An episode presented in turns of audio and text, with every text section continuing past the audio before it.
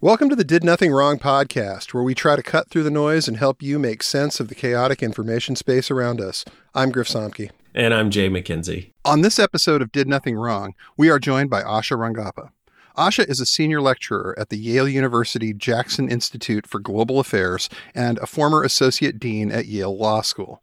Prior to her current position, Asha served as a special agent in the New York division of the FBI, specializing in counterintelligence investigations.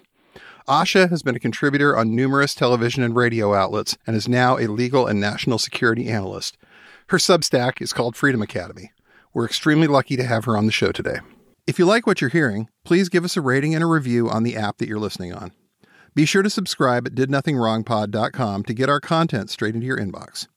All of our work is free, but we're extremely grateful for paid subscriptions and donations that ensure that we can keep doing this important work. Thank you.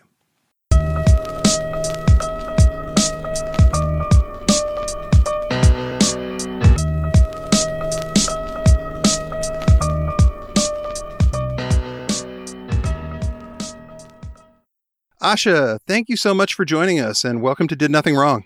Thank you for having me.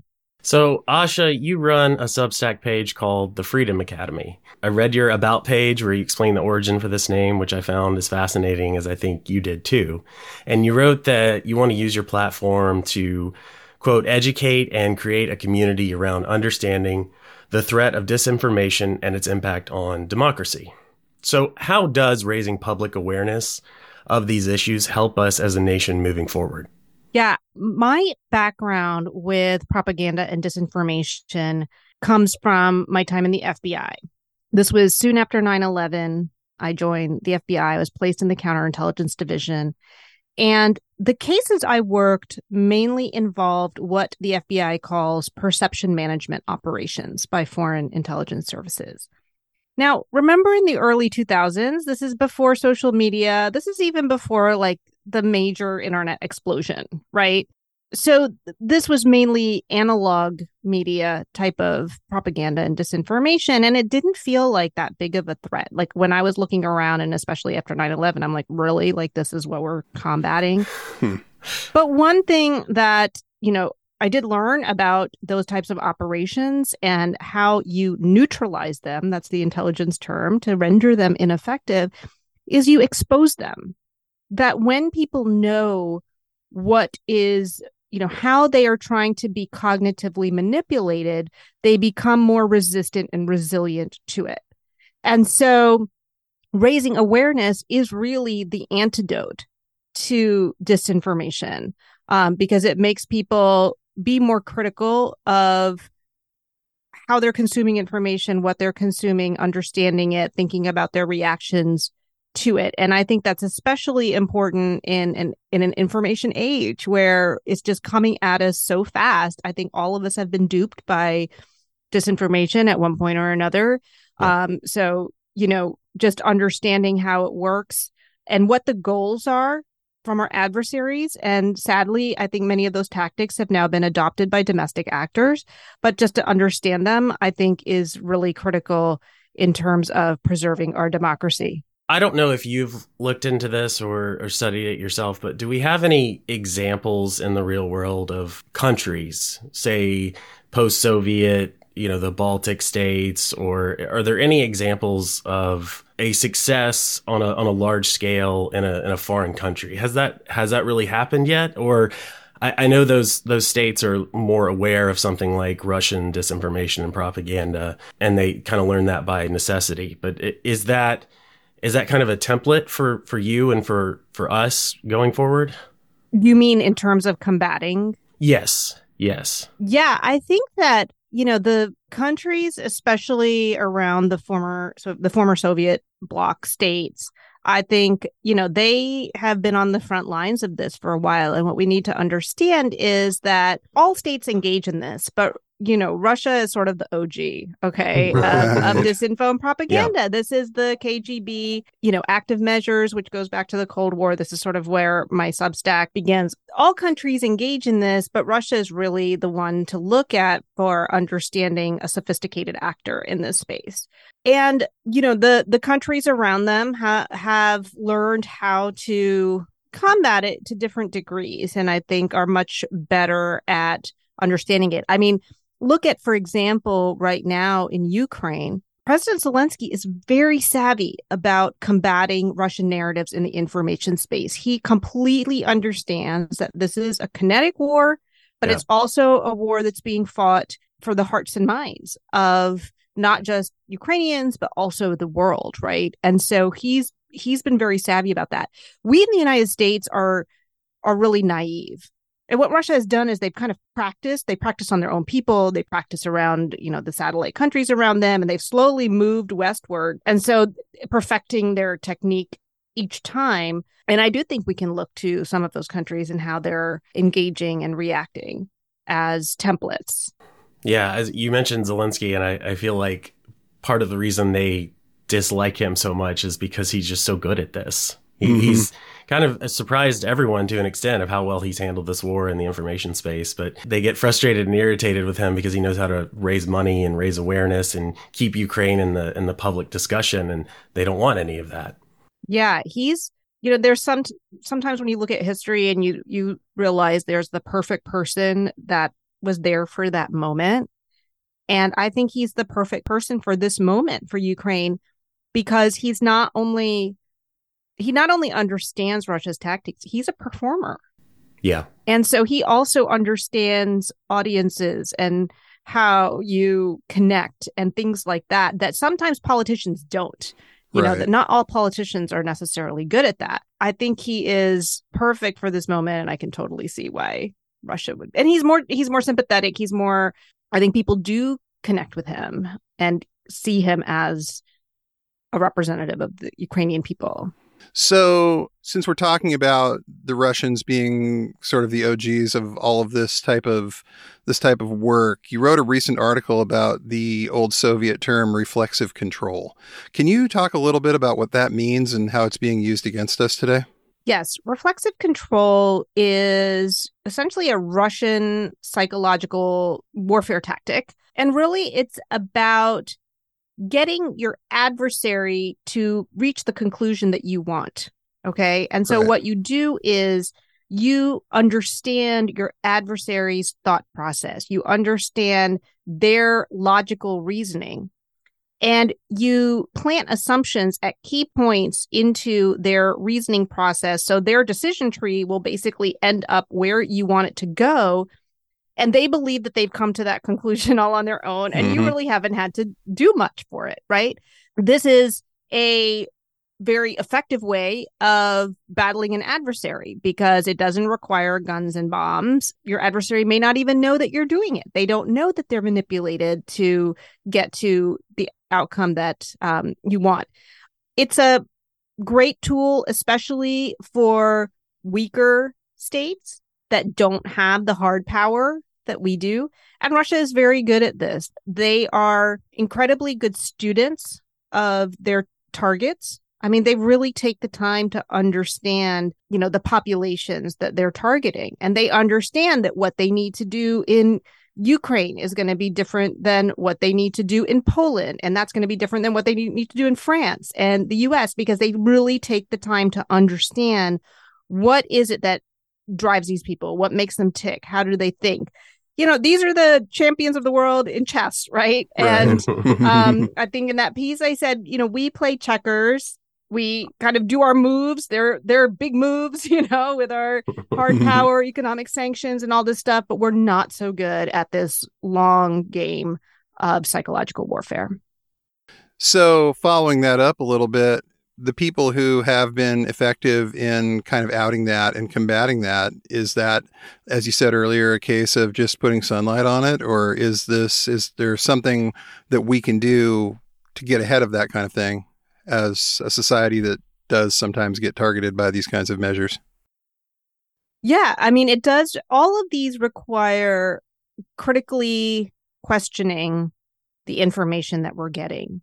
And so you know, one of those is what are the assumptions that this issue is is based on? How is it being framed? Sometimes things are being framed in a way to get you to a particular outcome, and it doesn't have to be framed that way, right?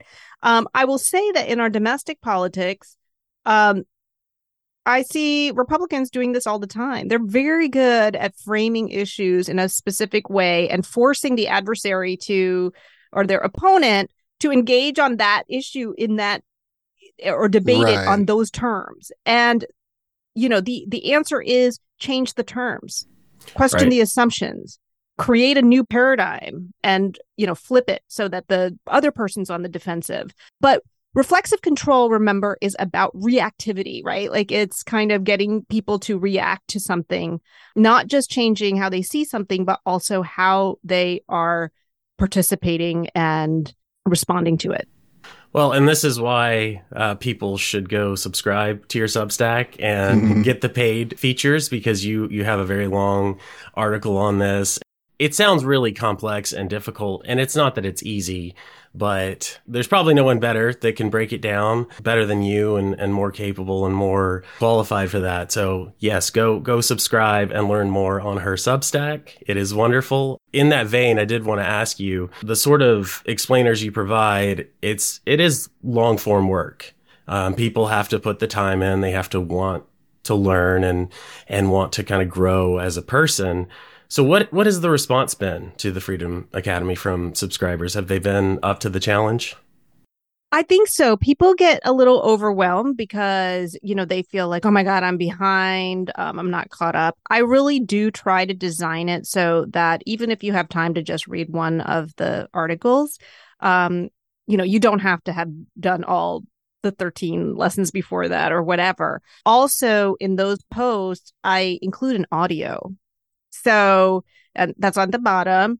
Um, okay. So if you're driving or, you know, on your jog or whatever, and you want to learn about reflexive control or hybrid hmm. warfare mm. or active measures generally, you know, you can do that and sort of multitask as well. But I think the response has been, it's been really positive. I think people, it's opened their eyes, and I can definitely see that people who are engaged in it are understanding things that are happening in a in a different light. You know, the aperture yeah. of their understanding has, I, I feel, has been open, which is always rewarding to me as a teacher.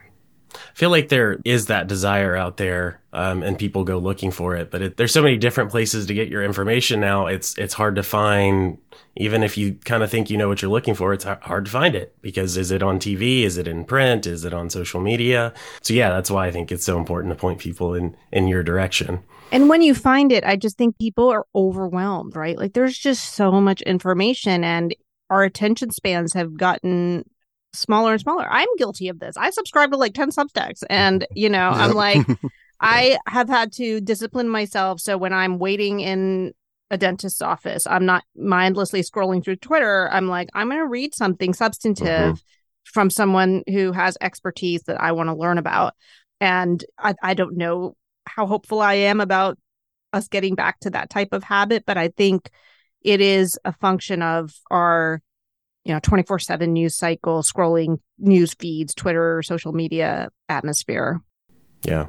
You have to make a conscious decision to do it because otherwise it, it is every you know 3 seconds here, 3 seconds mm-hmm. there, 5 seconds there. So I did have a little longer question, and you'll have to bear with me, but I think it's uh, it's worth asking. So you're a former special agent in the counterintelligence division of the FBI. You have a law degree. You were a former dean of admissions at Yale Law School. You're currently an assistant dean and senior lecturer at the Yale Jackson School of Global Affairs. It is an amazingly impressive resume. Um, but my question is, did you ever expect with your background to spend so much of your time dissecting baseless conspiracy theories? Definitely not. I mean, you would ask me in law school if this is where I would end up or that I would be spending, you know, 10 hours going down a rabbit hole about Hunter Biden's laptop. So to explain it to people, no, I would not. And, you know, it kind of gets to this whole idea of things that used to be so fringe and ha- that have become mainstream, right? I mean, if you had said, can you imagine yourself becoming a teacher or an explainer you know somebody who's kind of doing this type of thing i would have said maybe but the substance of it the reason that i'm doing like conspiracy theories and disinformation is because there's no gatekeepers anymore Right. Right. For for better or worse, uh, and that's a double edged sword. But it used to be that we all had three channels that we watched. You know, we got our news. There was no social media. People like Alex Jones would have just been ranting in some corner. You know, some radio show that you know might have had some listeners, but wouldn't have had the following that he has now. Public access TV, where he started. And I think it really speaks to how much this nonsense has become mainstreamed. And I think that's the really dangerous part. So, speaking of nonsense that's become mainstream, as a former FBI agent, you, you must have noticed that there has been an amazing spike in extremely violent and hateful rhetoric towards the FBI, specifically on the part of a lot of the Republican Party and MAGA. So, why do you think they're doing this at this point? So, I think that you can't disentangle that reaction from Donald Trump, right? Right. When you have a demagogue um, someone who has authoritarian impulses, the first thing that has to go is the rule of law, because that's going to be a constraint on that person. Ideally, what you would have with somebody who it is trying to do that is you have um, a critical mass of opposition who try to keep institutional guardrails in place and apply the rule of law because of our political polarization, people, I think, believe that their loyalty to Trump is more important than our institutions and the rule of law. And so they're on board with discrediting the FBI. I mean, who knew? Like, who would have imagined? No. Uh, let's talk about things we would have imagined 20 years ago that the Republican Party, the party of law and order, the one that has, you know, that backs Back the the blue, blue. Yeah. right? Yeah. Um, would be the ones talking about defunding the FBI. Um, that Yeah. would be denigrating the FBI for trying to investigate Russian election interference. Um, I mean, it's just, it's really crazy. You go back to the day after 9 11, and the world feels like it's turned upside down sometimes if you look back that far and you're like, really? This is where we are? This is insane. Yeah. And the flip side, like, would you have ever expected like people on the left to be the champions of Not the. FBI and the CIA and whatever? I mean, it's just, we're in bizarro world right now. Uh huh. Yeah. We really are. Yeah, it's it's crazy because if you know you subscribe to the notion that it is a Cold War 2.0, then the the fifth column really for the authoritarian states, the enemies of America, are on the right, and who could have possibly predicted that? Uh, it's Yeah, and you know, one of the things I mentioned in my Substack about why, like, one of the barriers to active measures operations during the Cold War was because the KGB could not make inroads into the political right, Right. right? For a number of reasons. I mean, there was this the conservative philosophy, law and order, communism was atheist. Um, so you also had this idea that the, the religious prophylactic there. And now, you know, they're really able to play both sides of the political spectrum, which greatly increases their ability to sow chaos. Um, they can't, they don't have to be at the fringes anymore. And not only both sides, but on what it's asymmetric. On one side, they really are in the core mainstream part of that political party. That's an interesting point right there that they've kind of taken over the center to some extent. Their narrative has at least, where more on the left, it's still on the fringes, but it's definitely there. You can see it in certain alternative news outlets Right. that are very good about putting out exactly the same things. Like you, you take a look recently, Tucker Carlson got fired a couple days ago from Fox News, and you start to see certain left wing outlets, ostensibly left wing, defending that. And it's kind of like, are you out of your mind? This is insane. This guy's a propagandist, and this is this is a good thing, but they're selling it the same way the right wing outlets are selling it, and it's kind of never Yeah. been more obvious in a lot of ways what's going on here. Yeah, the asymmetry is really important to understand. And and you just highlighted it. There's extremism on both sides, but um, it's called asymmetrical polarization. Um, so you can read article, you know, scholarly articles about it that basically both parties have moved, you know, farther from the center, but the right has moved much farther from the center than the left has. in terms of media narratives, the media ecosystems are also asymmetrical. So, whereas the center of gravity on left leaning media, CNN, MSNBC, they're still tethered to mainstream media, which means that they still have traditional journalistic norms. They still police each other and themselves for being generally truthful, right? If right. biased. The right wing media ecosystem, it is the center of gravity is Fox News, which is completely untethered to like they're not overlapping their audiences with say the people who read the Wall Street Journal news section. Right? Right. Like, no. They're completely untethered from reality. There's no internal policing and so they're just out in la la land. Um and it makes it you know incredibly hard to we basically have two different realities mm-hmm. um, which makes it hard to achieve any type of consensus or democratic deliberation or real debate or anything well and then you have someone like tucker who has purported left-wing guests on his show who are not really you know emblematic or a, a good representation of what the left really believes but then the right thinks that that is what the left believes and so then the, the arguments and the fights are about things that are okay. There are some people on the left that might believe this extreme thing or that extreme thing but there are millions of people in this country and one or two who have some crazy ideas are not a, a representative sample. So I, I think i think losing tucker is a is a great loss for the fringes. Yes. But we we don't seem to know why and I, and i'm sure you've been following this that we keep seeing different theories on this, and I, I don't expect you to know. None of us know, but do you think it's a combination of factors? Do you do you think that possibly the Dominion suit could have hurt Fox, or is that at least changing their their plans going forward? Perhaps. It's hard to see how, based on what the Dominion lawsuit itself revealed, right? Like, this is a company that is so concerned about not losing their audience that they were willing to feed their audience what they wanted to hear, even knowing that it was false, because otherwise the audience was going to abandon them and not, by the way, go to, you know, hmm. CNN or PBS no. or anything no. like that, but to go to OANN and Newsmax. I have to imagine, especially in light of their settlement, that they need to keep that audience. So, right. I mean, I don't know if they're just in a catch 22 now. Like, how do they do that without continuing to feed them these conspiracy theories that they believe, um, which clearly now is going to open them up to more liability?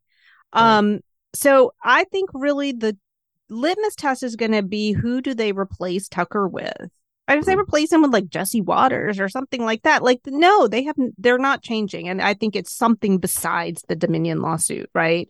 Yeah if they really try to suddenly go moderate and they're willing to take that loss of mark of audience share to try to move closer to the center and maybe draw you know a more center right audience towards them like to draw the people who read the the Wall Street Journal news section to watch Fox News um you know maybe a portion of CNN's audience base or something like that then you know we'll we'll see that in who they start replacing it with I am very skeptical. I don't right. know about you. No, yeah, skeptical.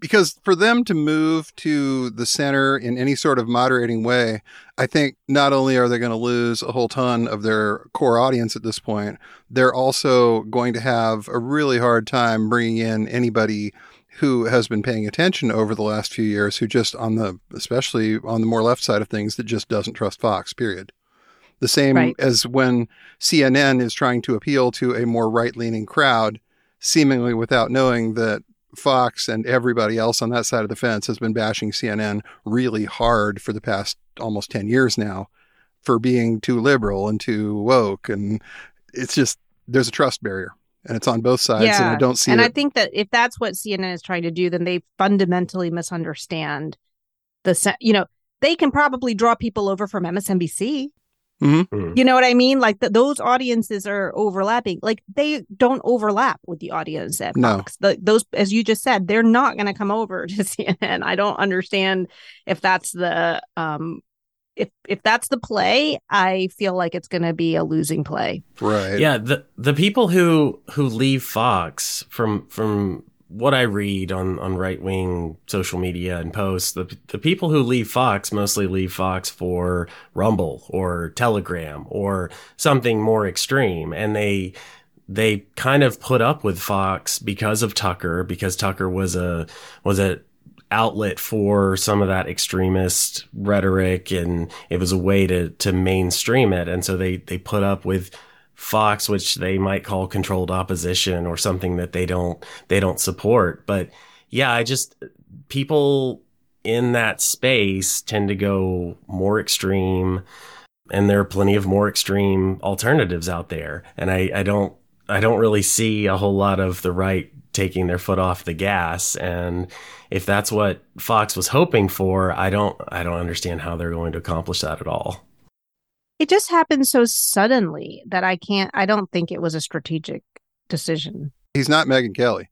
You know, this is not something that they're going to be able to just plug somebody else into that slot and keep moving. They're mm-hmm. going to lose a lot of people who were, like Jay just said, only watching that network for Tucker to some reason. So I really, I don't know what they're going to do. I can't think of an obvious replacement for him. There's really nobody that jumps out that would have that same level of appeal. Dan well, Bongino. They just fired him. Yeah.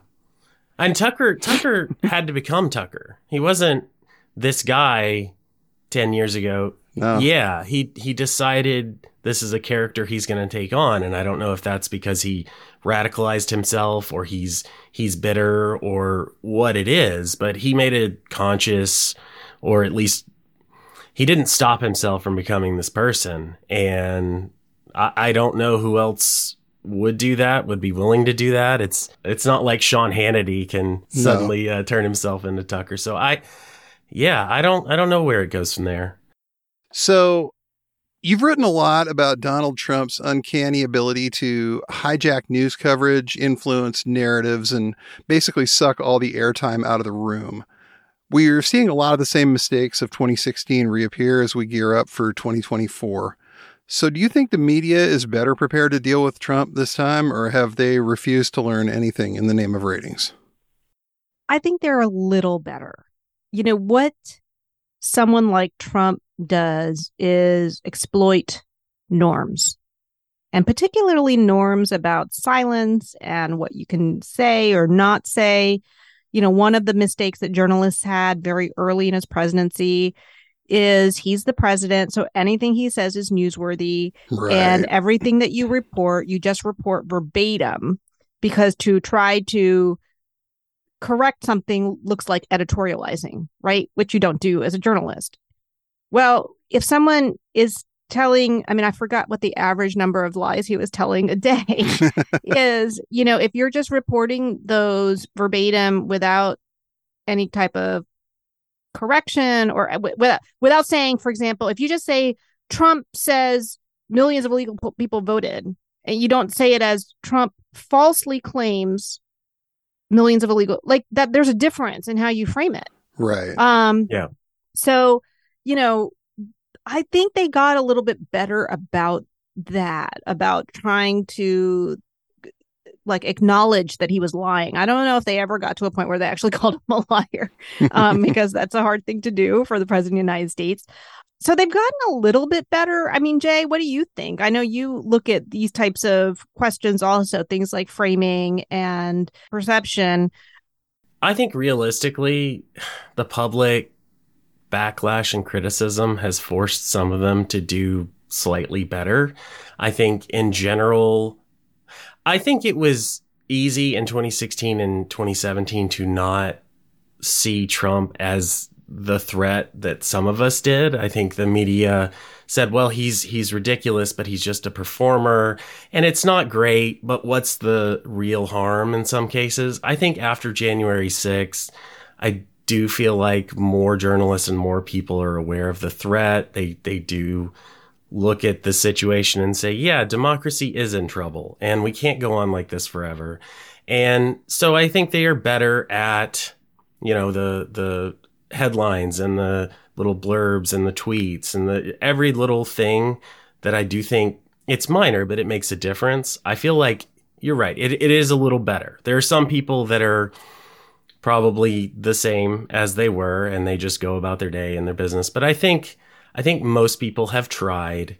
I think obviously everyone still wants to get ahead with their career and if it's a if it's a really kind of seductive story, you might be drawn into it or or report it or frame it in a way that's favorable to Trump for access or influence or whatever. But I don't think it's as I don't think it's as bad because people see they we lived through four years of it. And and you had to learn something through that. And you also you you talk about um you know the the beginning of his presidency and taking him literally and and putting out all of his uh, statements and not not editorializing with them. But it's it's also you juxtapose that with the idea that at some point during his presidency his I don't remember who said it but it they said basically ignore his tweets his tweets are not policy. His tweets are not Trump may tweet about the war or sending troops in or, or removing troops. And it's not, it, no, that's not official. No, don't, no, don't take that literally. No, the State Department shouldn't act on that. So we kind of had to adjust to the circumstances. It was, it was forced on us, really. Yeah. I, the other place where I thought journalists did a pretty good job was in the lead up to the 2020 election of setting expectations.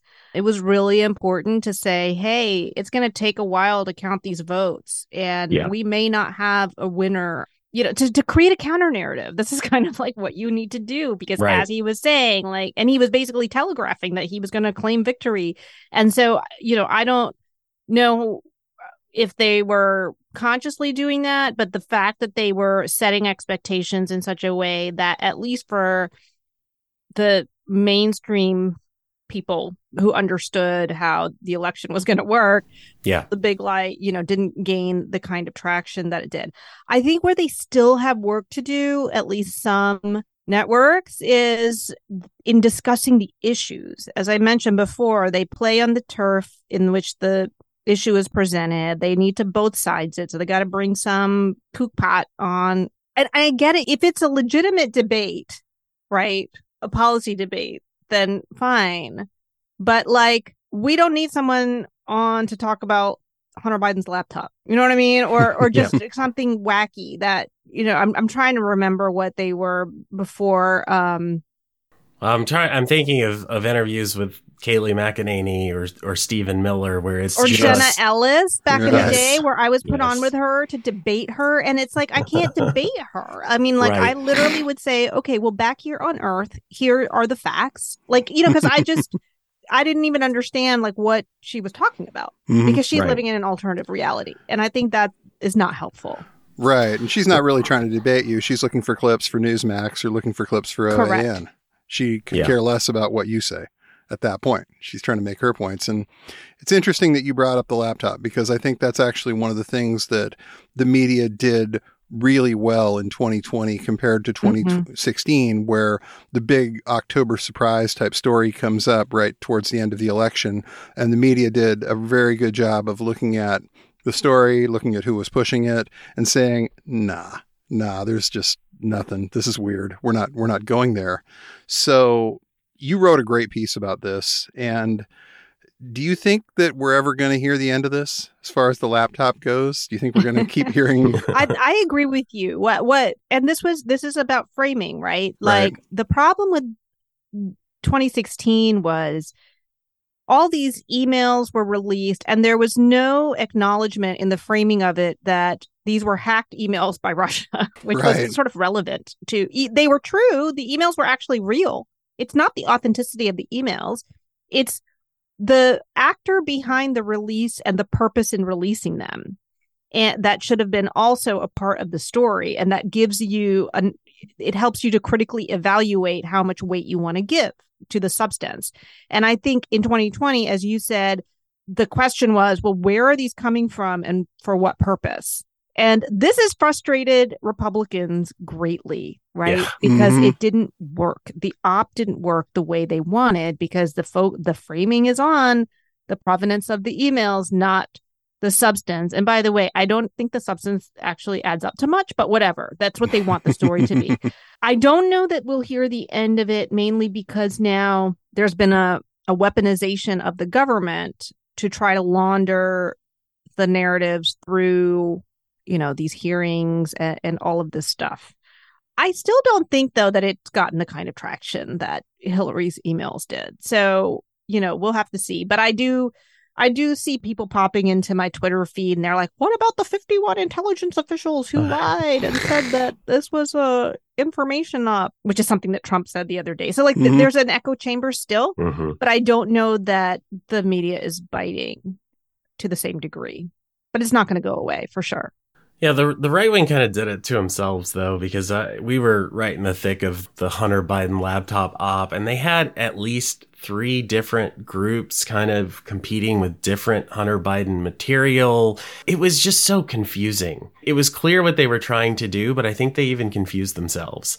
And, yeah. and they're just so convinced that something is there that's really concerning and we really have to look into. But, he mentions the big guy. Yeah, mm-hmm. the big guy. Yeah. Now we've got a whole conservative movie about it that um, I haven't watched yet and, and don't really want Meanwhile, to. back at the ranch, Trump literally had hundreds of top secret classified documents, and mm-hmm. they're like, he's innocent. Yeah.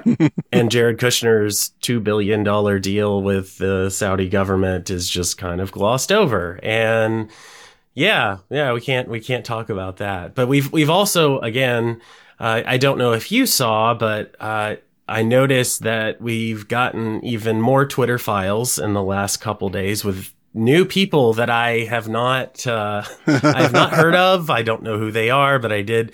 I had to kind of check it first to see is this is this a real thing or is this somebody pretending to do the Twitter files? But Matt Taibbi, who had uh, done the original version, is now back on Twitter and he was amplifying it. So it does look like it's it's from above, uh, and and it's all part of the same group. But they they've of course uh, focused a lot on the Hunter Biden laptop, and that was kind of for them that was the impetus for going into all of the Twitter files. But they've got a lot of grievances. It's one of many grievances, but. I thought your piece on this on the Twitter files, I think it was December, was was great. I loved that you you focused on the algorithms where where the right says, "Oh, free speech is under attack." You said, "Well, a lot of what's coming out in the Twitter files is it, one, it was just people at Twitter trying their best to to be as fair and balanced and and helpful, and they were imperfect people who maybe made choices at the spur of the moment." Yeah, but it happens and that's life. But yeah, the the focus on the algorithm is great. I didn't know if you wanted to to talk about that and explain how the algorithms kind of manipulate the information that we get. Yeah, and there's not enough focus on this because I think we get so caught up in content, right? So as I mentioned, I think I think the whole content moderation, censorship stuff is just a red herring for what is the problem. I think the bigger issue is transparency because that gets to the actor and purpose that I mentioned earlier. Like it's bet like it's more important to have information out there, but know who is precisely putting it out there, and you know, to, so and understand what they might be hoping to achieve by it. And then, as you mentioned, the algorithm, which artificially inflates certain information over others. In other words, we have this idea of a marketplace of ideas, but we have a very rigged marketplace right now. I mean, yeah. if this was a securities market, it would be a hot mess, mm-hmm. right? Because you would never know what the true value of a company is. It's like if there was some other actor, like kind of making a company look more profitable than it is. I mean, we wouldn't stand for that in the financial space because people would lose a lot of money, right? Right. If you were making decisions based on what stock to buy, based on imp- like bad valuation. But we have bad valuation of information in the marketplace of ideas because algorithms boost certain things and not others. And now Elon Musk has made this even worse by allowing anyone and, you know, their mom to buy a check mark and boost their content as well. And we know to circle this back to Russia that, you know, they have bought, you know, check marks so that they can promote um, and get their narratives about Ukraine and other things um, boosted in in this space. So one way to change things without actually affecting content or sent or having to censor anything is to, you know, add things like more friction, um, or you slow down the amplification of things, or you can value things differently. Like you can decide that there are certain values that you want to maximize in the algorithm. Facebook did this in the lead up to the 2020 election. They actually changed their algorithm to prioritize more reliable news. So, you know, these conspiracy theories actually didn't get as much circulation the question is, you know, how do you get these companies to do that consistently? Because it's actually not profitable for them to do that. No. Right. It's almost like we saw something similar in the lead up to the 2022 midterms where we were getting bombarded with the polls say, the polls say, the polls say. It seemed like Simon Rosenberg and his group sort of dived into that and they were like, wait a second, this poll that says this is two high school kids from Virginia that mm-hmm. called 500 people sort of out of the phone book. Oh, this was the Red Massacre. Right, right, Oh, right. God. and we had all been kind of conditioned to expect a red massacre, like you said, but it didn't really come down that way. And part of the reason we got conditioned to that was because I think of what you said about we just didn't really value the information correctly. We treated all of these polls like they were equal. Like, you know, these two kids' Patriot polling strategies out of Virginia were equal to, you know, Gallup or somebody. And when you give Yeah. that equal amounts of weight, you're going to come up with some very misleading results. So hopefully that's another thing that we can kind of learn to stay away from going forward because yeah, information weighting, that's fascinating. It's a good takeaway. Yeah. It, and I think in addition to the way, like, there's there's two things going on there. One kind of gets back to the reflexive control thing, right? Like, there's this this assumption that was like pushed out there, and by the way, that shapes behavior. Mhm. Because if you believe that there's going to be a red massacre, guess what? You're not going to go out and vote. Maybe, maybe you're like, I'm not going to sit and wait like you know 10 Mhm. hours in line if this is just a fait accompli. So that's a you know a dangerous thing where the prediction or assumption then shapes the thing to make it come true. Really, Right. And in terms of the weighting, that gets to this idea I talked about before about there's no gatekeepers. Basically, because there's no gatekeepers, there's also a flattening of authority. Everybody has the same weight. I mean, we saw this in COVID. Like some Yahoo who knows nothing about science is out there promote, you know, saying vaccines don't work or hydrochloroquine is the the way to go. We're not able to evaluate relative sources of authority in the same way. Yeah, there are there are now the ADL covered this recently, but there are kind of random anti-vax accounts on Substack that are making, I think, a minimum of forty thousand dollars a month Mhm. on subscriptions, and they it's it's entirely focused on anti-vax content. And who is this person? What are their qualifications? Well, usually it's it's none. It's nothing. They read something somewhere. They came up with something on their own, but that is a way to make a living. And as long as that's a way to make a living, there's going to be people who are going to go out and do it. Yeah. The fact that you can monetize disinformation is really a, a huge issue that has not been unpacked enough. Yeah. So we're going to go ahead and ask a really tough question, considering some of the stuff we've we've talked about thus far going forward. Um, Yeah, here's our here's our optimism uh, segment. It's, it's going to be short, but let's let's give it a shot. Um, so, what do you see that gives you hope and optimism for the future of the country? You get up every day and you go into this and you know fight them as hard as you can. You've been doing this for a number of years now. What makes you get up and do that every day? What do you see Hmm. that makes you think it's worth it? Yeah, I was hoping we were going to run out of time before you asked me this question. okay, I'll say there's a few things. Number one, there's more of us than there are of them. And when I say us to them, I'm not talking about Democrat or Republican. I'm talking about people who care about democracy, whatever their political affiliation, and who believe in the values and principles of democracy, and the people who don't. And I truly believe that that's a probably a 70 30 split at most, um, ideally, maybe 75 25 or even less the problem is you know is i think that we just have a challenge of trying to collectively organize and make sure that we're all sort of acting together because one of the values of democracy is, you know, diversity and plurality of opinion. So it's a messy tent and it's really hard to have the same unity of purpose that the kind of authoritarian camp does, which are all in like lockstep. But I, it does give me hope that just numbers wise, right? And this is why you see all these anti democratic measures um, being implemented across the country because they know, right? The the autocrats know that they don't have the numbers. They have to rig the system to win. And I think that ultimately that's going to backfire.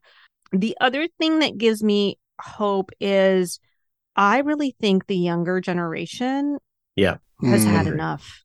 I yeah. really do. I mean, we have a whole cohort of voters who have come of age during the Trump years who are watching all this nonsense in like Tennessee and Montana and they are just they're like F this and yeah. they're now voting age. Mm-hmm.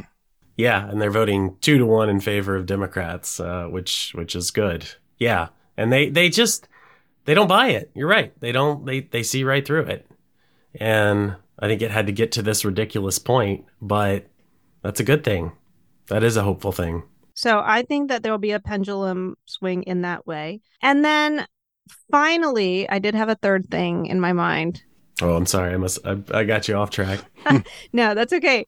Oh, I think that accountability is important, and I think I, I have been frustrated. Don't get me wrong. I'm not naive, and I, you know, don't have my blinders on, but I do believe that accountability, especially in terms of the justice system, is coming, and that it matters. Right? I you know, I know we're still waiting for Trump to be held accountable for January 6th, but hundreds of people, hundreds of defendants have been. And by the way, when he tried to get his supporters out for him in New York, telling them to rise up and, you know, come resist or protest or whatever, it was like crickets. Mm-hmm it matters. Yeah. People are like, "Whoa, no, people are going to jail," you know, after January 6th. Like there this right. actually has consequences. So I and I do believe it's coming. And we've seen the um, indictment in Manhattan. There's going to be one in Fulton County, Georgia. And then I do believe that there are going to be charges coming from the Department of Justice. And by the way, I think just going back to sucking the air out of the room, I think if there's one thing that Americans love more than Trump's crazy, it's true crime. And so, you know, his yeah. his like chart like every legal drama of his is going to take over. And I think it's it may be the one thing that's going to make him it hard for him to cut through that noise. Makes sense. Indeed. Yeah. Asha, thank you very much for coming on with us today. It was a blast, very enlightening to talk to you about some of this stuff. Anything you want to talk about you've got coming up project wise? No, I'm like, I'm just really trying to stay on top of all of the different legal things, not just with Trump, you know, this lawsuit that Disney has filed against DeSantis. This is, you know, yeah. trying to keep track of of all of this. I think the courts are on the front lines and I just want to be able to explain it to people. Well, uh, go check out her Substack and uh, go check out her podcast with Renato Mariotti. It's it's complicated. Mm-hmm. Yeah, it's complicated. It's complicated. It is. That's a great name. Uh, I've gotten to listen to one. I'm gonna listen to more. I uh, I love what you're doing, and we really appreciate you coming on. Thanks so much. Thanks again, Asha. Take care. Take care. Bye-bye. Bye bye. guys. Thanks for listening to the Did Nothing Wrong podcast you want to hear more, you can go to didnothingwrongpod.com. You can also follow us on Twitter at James, the word four, and the letter M, all one word, and Grizza BJJ, G R Z A BJJ, as well as DNW Pod. Thanks again for tuning in, and remember, everyone mentioned did nothing wrong.